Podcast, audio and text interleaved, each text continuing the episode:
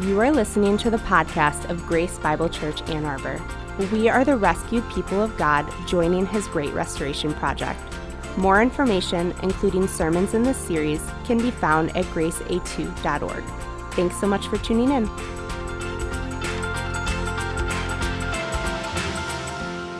When it comes to building habits, intentional decisions matter the way we move, the way we do things intentionally matters when it comes to building our lives the way we want them to be.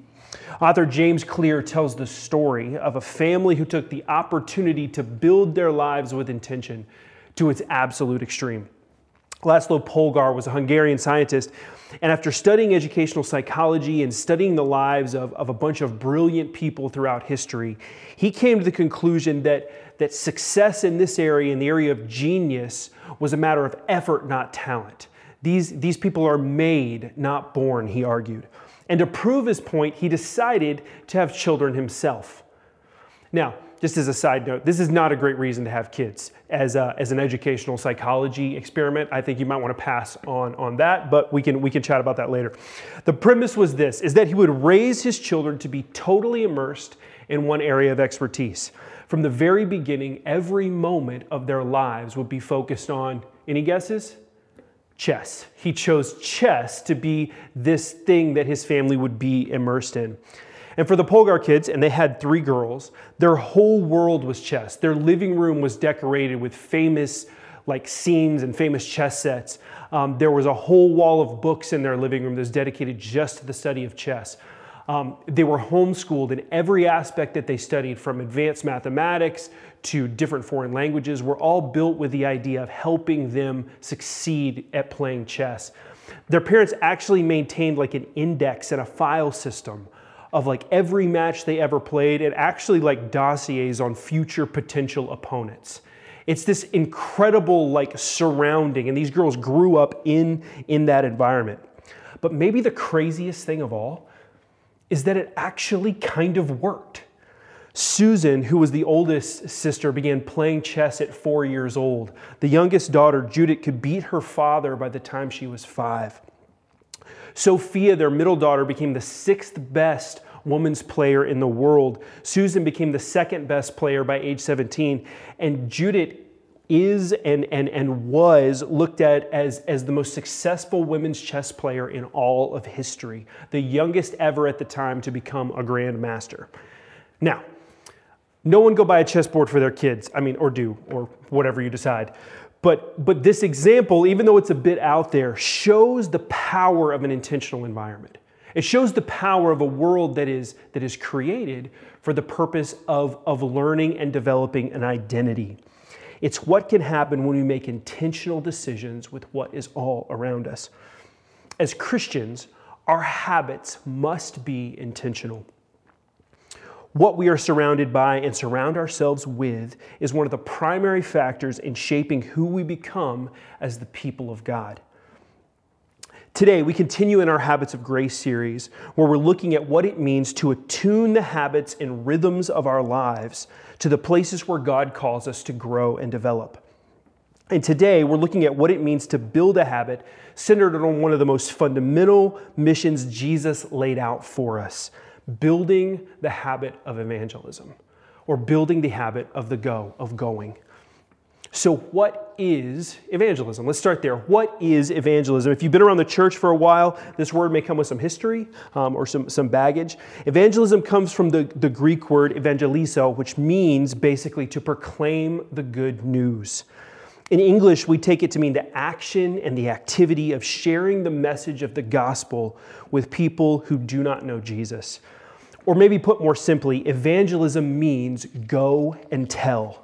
Go and tell a roommate, go and tell an unreached people group, go and tell a relative, go and tell the halls of Congress, go and tell. This is what evangelism means. And to Jesus, this was the central command he left for his followers that the people of God would be those who go and tell what Jesus has done.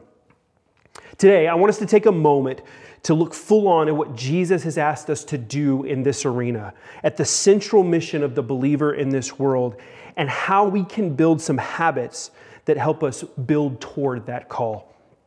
If you have your Bible, um, or, or it's, it's around you. We're going to be in Matthew 28, starting in verse 16. Now, Jesus has come to the end of his ministry on earth. His, his ministry is complete. He's healed and done miracles. He has forgiven sin. He's traveled all over the Judean countryside, in towns and in villages, beside tombs and graveyards, preaching and teaching the message of the new kingdom that comes in him to the world. And eventually, that ministry leads him to Jerusalem, where he'll come face to face with the wrath of the religious authorities and, and the greatest empire, maybe in world history, um, the Romans.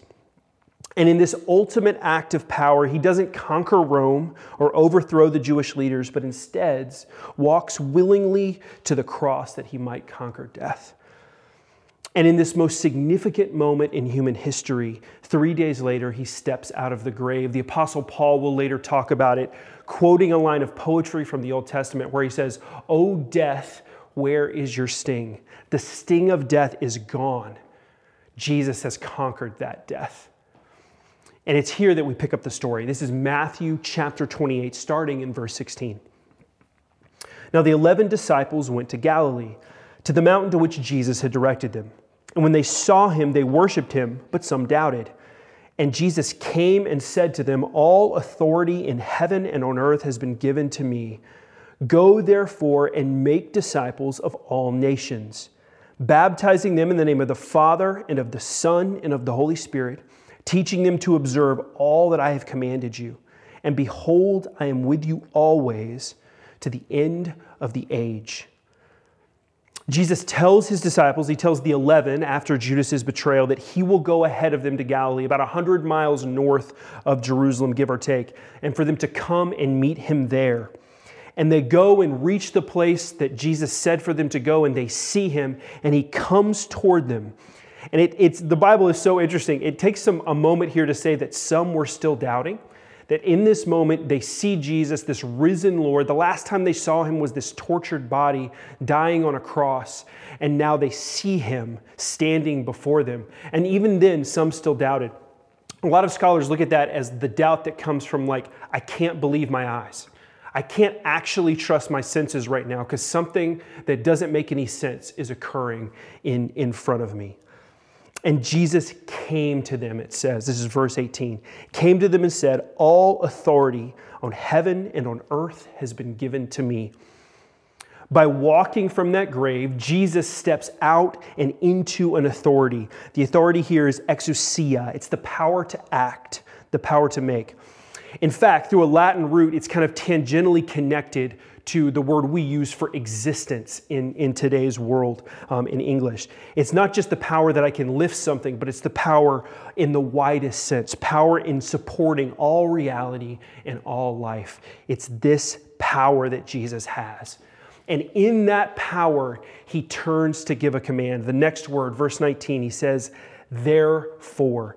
Therefore, because of this power won over sin and death, this power that removes the barrier between God and man created by sin, because I have won this victory, therefore, this is what I have for you. This is verse 19. Go, therefore, and make disciples of all nations. In my authority, Jesus says, I command you to go and make disciples. Now, we could spend six weeks talking about this sentence. It's probably one of the most studied passages in all of Scripture because of its implications for the church, for our responsibility to go to the nations, for our personal lives. There's so much here in, in this section. But for day, as we try to see about building the important habit of evangelism in our lives, we're going to just look quickly at two parts of this passage. So the first is this grammar deep dive. So you're going to have to bear with me on, on this. The word go here at the beginning of this section is go therefore and make disciples. Um, it's what scholars call a participle of attendant circumstance. It's this word that you have to say when you describe it in just a touch of a British accent. I don't know, maybe that's, that's just me. It's a participle of attendant circumstance. And what that means basically is that this verb go takes on the full weight of the instruction that comes after it. So when, a, when, a, when something is a participle of attendant circumstance, there's a command that's coming after it that is going to take the full weight of that. Um, think of it like this go and clean your room, a parent says. Stop and get in the car, right? it's not just a matter of going, it's not just a matter of stopping. There's something else that has to be done. Stop what you're doing and go get in the car. Go from what you're doing right now and go clean your room. There's something connected that is going to be the greater call, the thing that actually completes um, this thing. Maybe another way to think about it is, is reaching a goal, right? Like finishing a race. To finish a race, you have to start the race, right? But the goal itself is not complete until you finish it. And that's kind of what's happening here in this moment. This go is pointing toward this, this second piece. It is the first step, this going, what we would call evangelism, is the first step in this overall concept, this overall call that Jesus says to make disciples. They're called to go out, the followers of Jesus are called to go out in the goal of making disciples. Making disciples is the central verb of this whole section. It's the central command Jesus gives to his followers, and therefore to you and me, to make disciples. One scholar tries to phrase it a little better for us to grab it. He says, It's make disciples, it's discipleize. We are called to discipleize as we interact with, with the world. Folks, it's really hard for us to overstate this one. Jesus is saying that the mission of his people must be in the gospel entering the lives and hearts of men and women everywhere, of all nations, of people all over the world. That is the fundamental, central business of the people of God. That is where and who we must be we are leading and carrying those people through the act of the gospel going out and walking alongside them as they grow deeper and deeper in their relationship with their Creator. That is our call to make disciples. The church was created for this. We exist to be a light in intentional action and intentional words that proclaims consistently that the King has come. The King has come to save all who would come to him. Today, salvation can enter your house.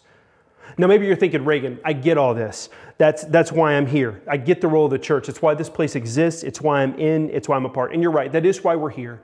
That's why the church, the church is there.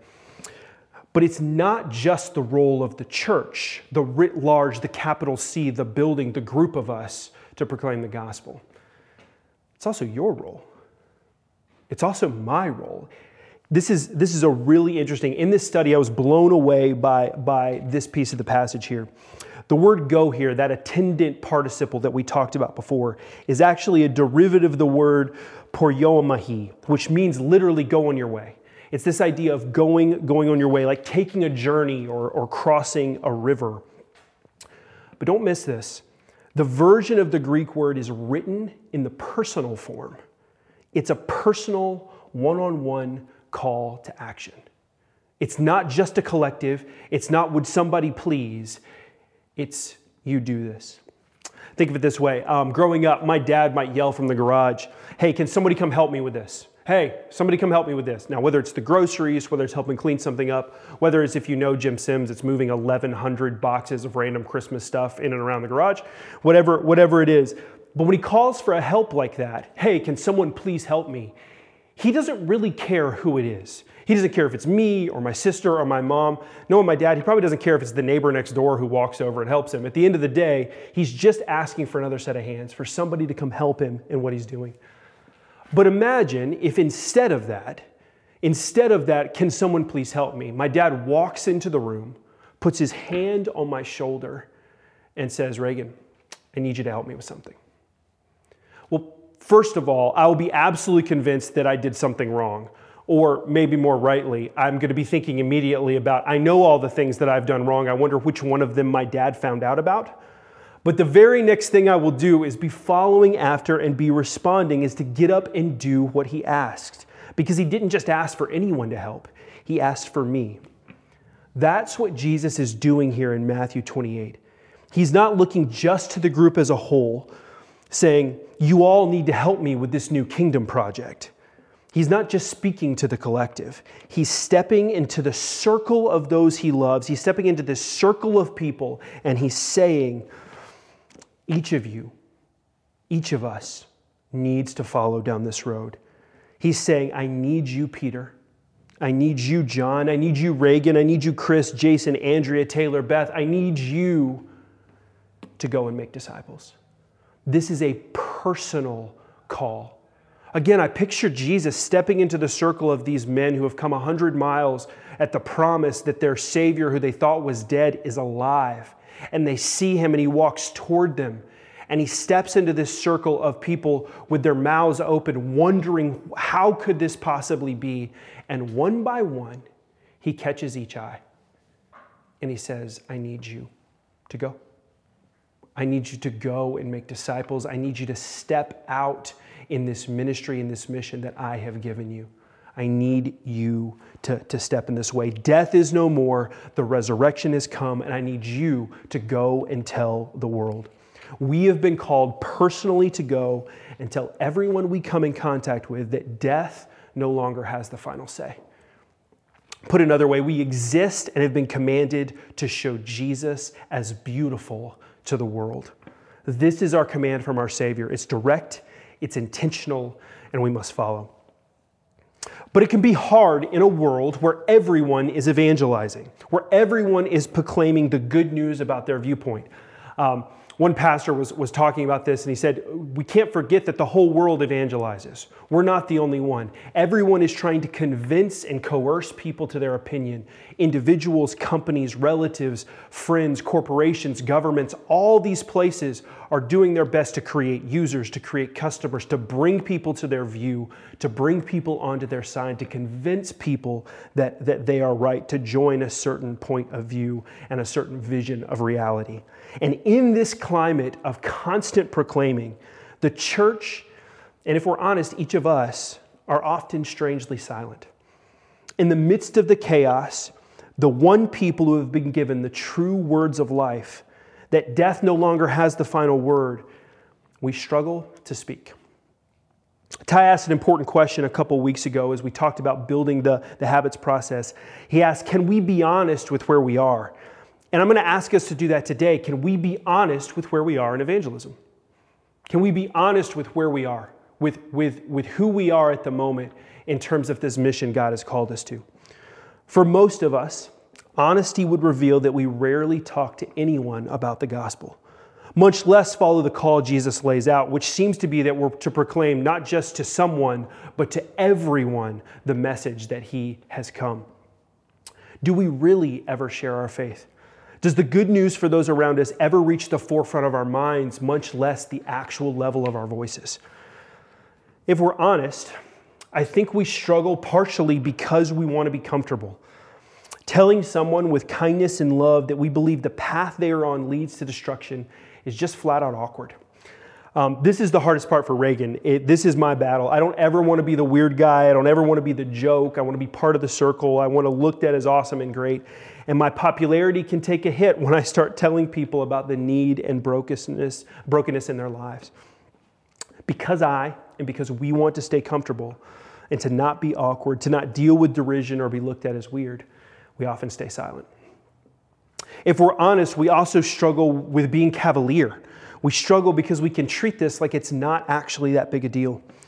Deep down, we don't share because we don't think that sharing is really necessary. We're just willing to kind of float with the, you know, it'll work its way out kind of perspective. God will get them, it'll be fine. And whether it's our own misunderstanding of the gospel, whether it's bad theology or just a general ambivalence, it leads us to floating by the very people about which Jesus looked us in the eye and said, You have to go. Paul was careful to say, only those who call in the name of Jesus will be saved. And then he goes on in Romans 10 to talk about how will anyone hear about Jesus without a preacher? How will anyone hear if no one goes and tells, if no one shares? Jesus chose us to be his messengers, to carry his word and the spirit within us to those in need. And if we're honest, we often struggle because we, we're callous. We struggle because the soft heart we're to have for those who are in need hardens over time as we spend year after year around broken people. In the deepest areas of our hearts, the deepest area of my heart, the areas we don't like to bring out at church or bring out in front of the in laws, we think there are people who will just never be God people.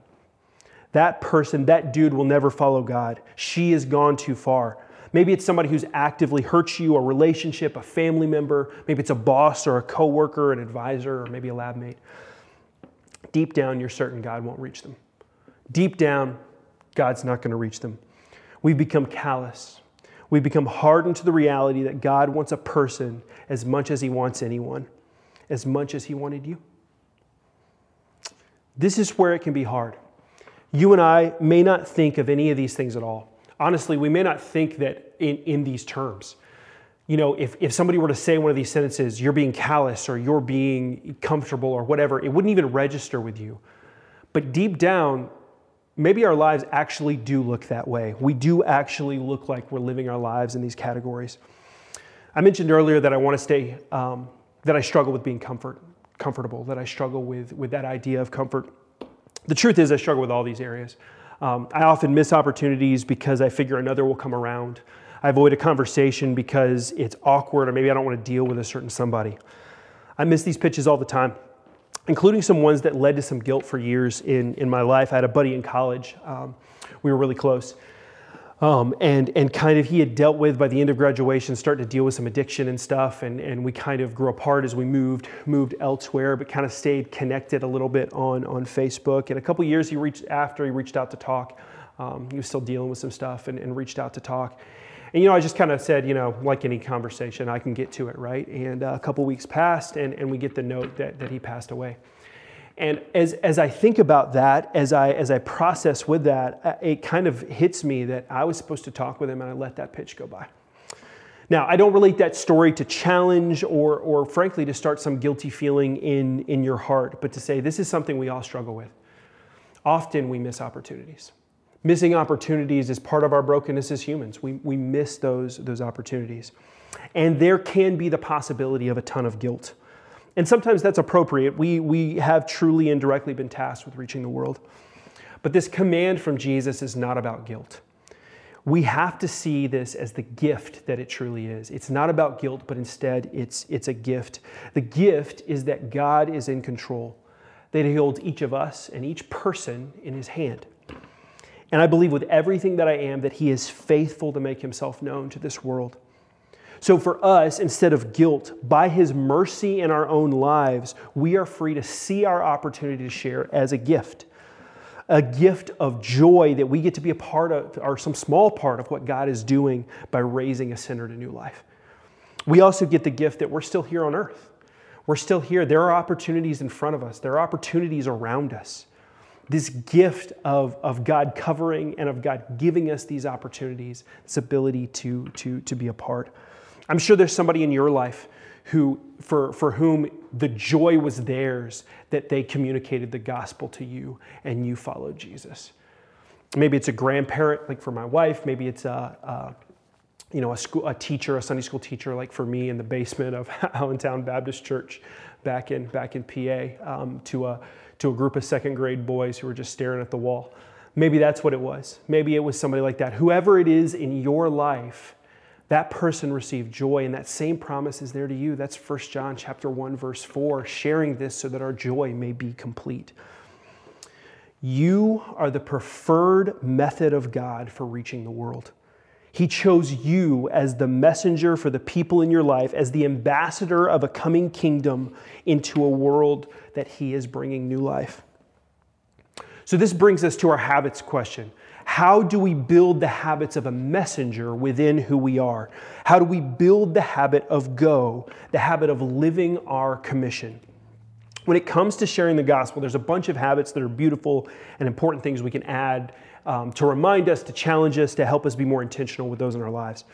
But there's one place that I promise will help you as you start to think through what it means to be more intentional in this area. In order to live a life where we're sharing the good news consistently, where it's central to who we are, we have to build the habit of listening. We have to build the habit of listening. First, we must learn to listen to the Holy Spirit.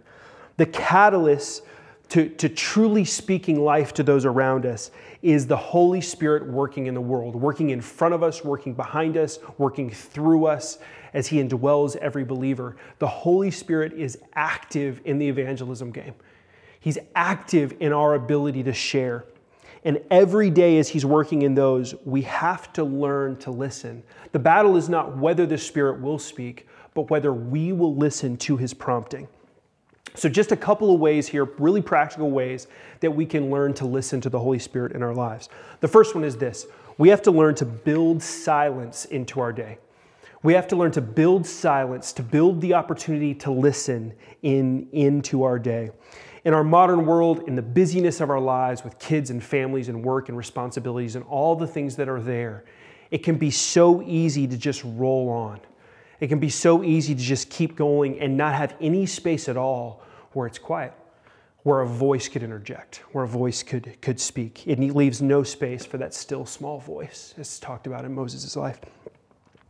We can start this by building small, intentional moments of silence into our lives building small intentional moments. Pastor Adam is actually fantastic at this. Some people are gifted, and I, I'm not one of those. So, my encouragement is to start by picking a small but specific time or space.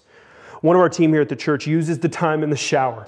No podcasts, no music, no nothing, but that specifically trying to quiet thoughts so that, that, that he can hear what, what the Holy Spirit has, has to say. One of my go tos is the drive home from the gym. I try to go to the gym as consistently as I can.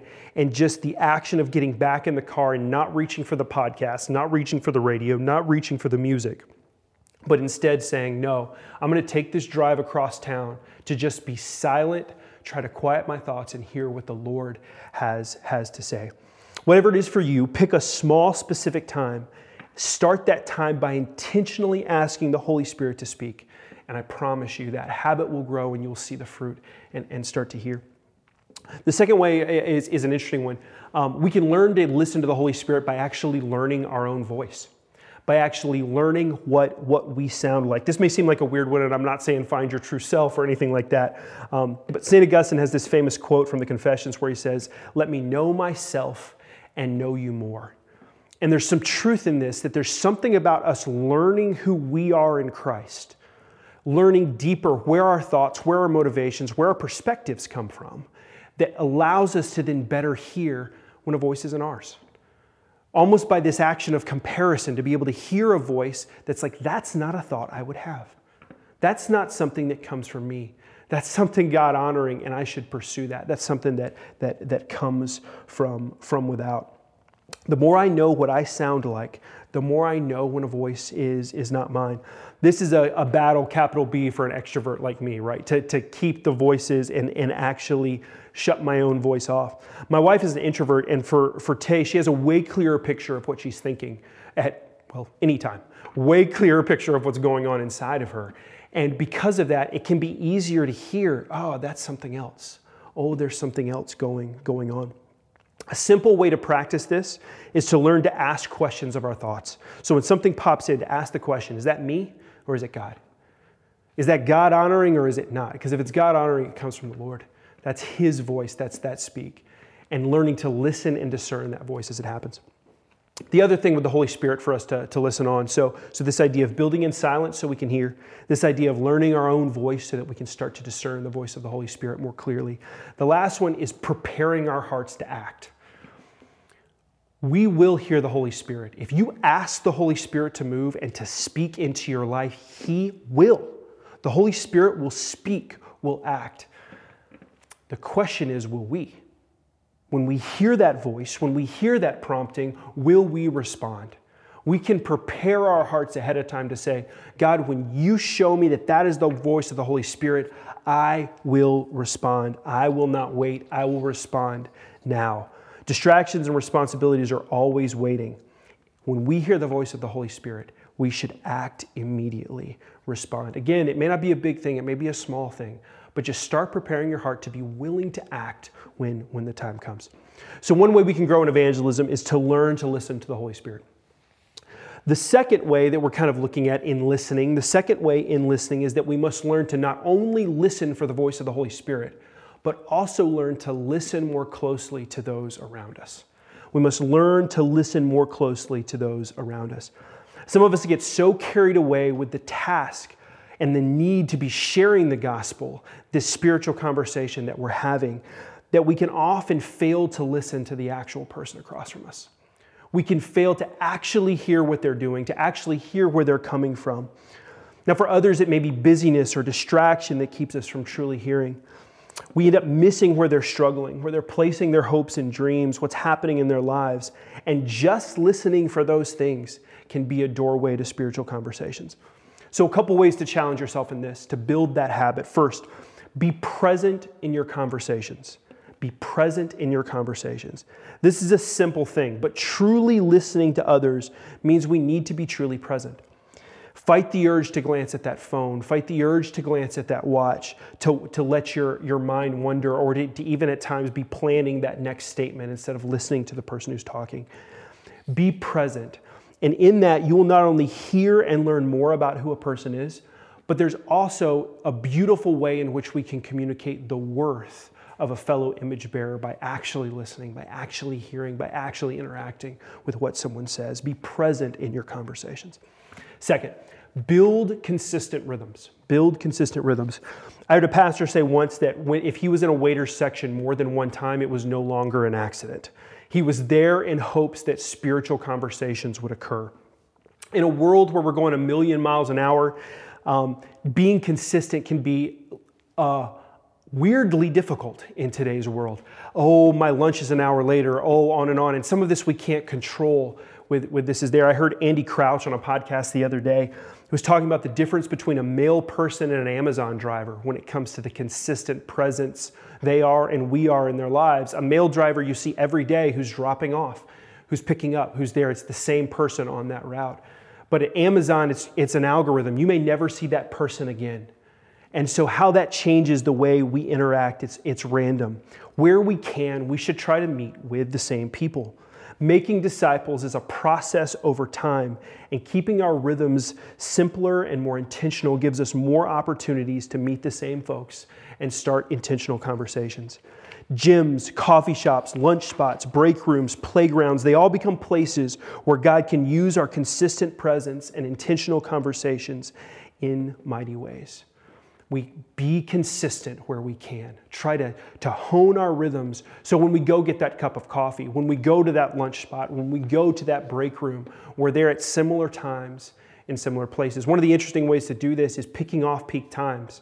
Times where you might have more time to talk to a barista, to talk to somebody who is in a store or, or whatever it is, that that relationship can foster and, and build over time. Pastor Jon Tyson often teaches that there is no spiritual formation without spiritual repetition. What we perform over and over and over again in our lives builds us into the people that we are. Now, whether it's a keystroke or a jump shot or a chess move, our habits, our little habits, make us who we are. And when it comes to growing into a people who take the challenge of Jesus seriously in our lives, Little daily and little hourly habits become the way in which God can shape us. Folks, you are the preferred method of God for reaching the world. You are no backup plan. You are who God chose. Let us become people together who live into that reality. Let's pray. God, thank you so much for the opportunity we have, God, to partner with you in this thing called evangelism to partner with you in this first step of making disciples as we step down the road of seeing people come to know you. And God, we admit that we are we're, we're, we struggle here. We're far too flippant. We're far too callous. We're far we struggle, God, in, in this reality. Help us to be more intentional. Help us to, to, to make those intentional decisions. In fact, God, I pray specifically for every person um, in our church, God, every person who watches this, every person who interacts.